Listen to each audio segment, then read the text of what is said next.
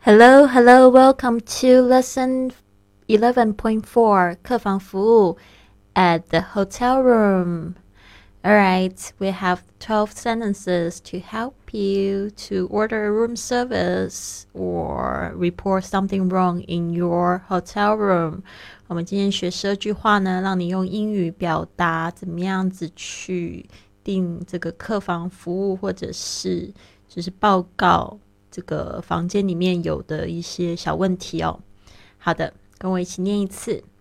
One, there are no towels in my room. 我房间里没有毛巾。There are no towels in my room.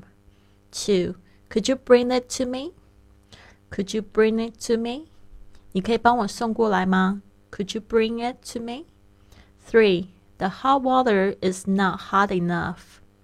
The hot water is not hot enough. 水不够热。The hot water is not hot enough. Four. The heater in my room doesn't work.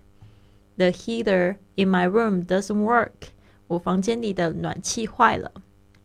The heater in my room doesn't work. Five. The air conditioner is not working. The air conditioner is not working. 空调不能用。 the air conditioner is not working. 6. I can't lock the door. I can't lock the door. 我的门锁不住. I can't lock the door. 7. The light in my room is not working.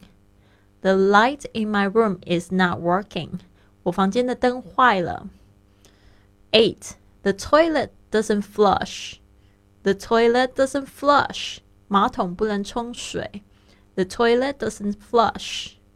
9. Could you check it out, please? Could you check it out, please?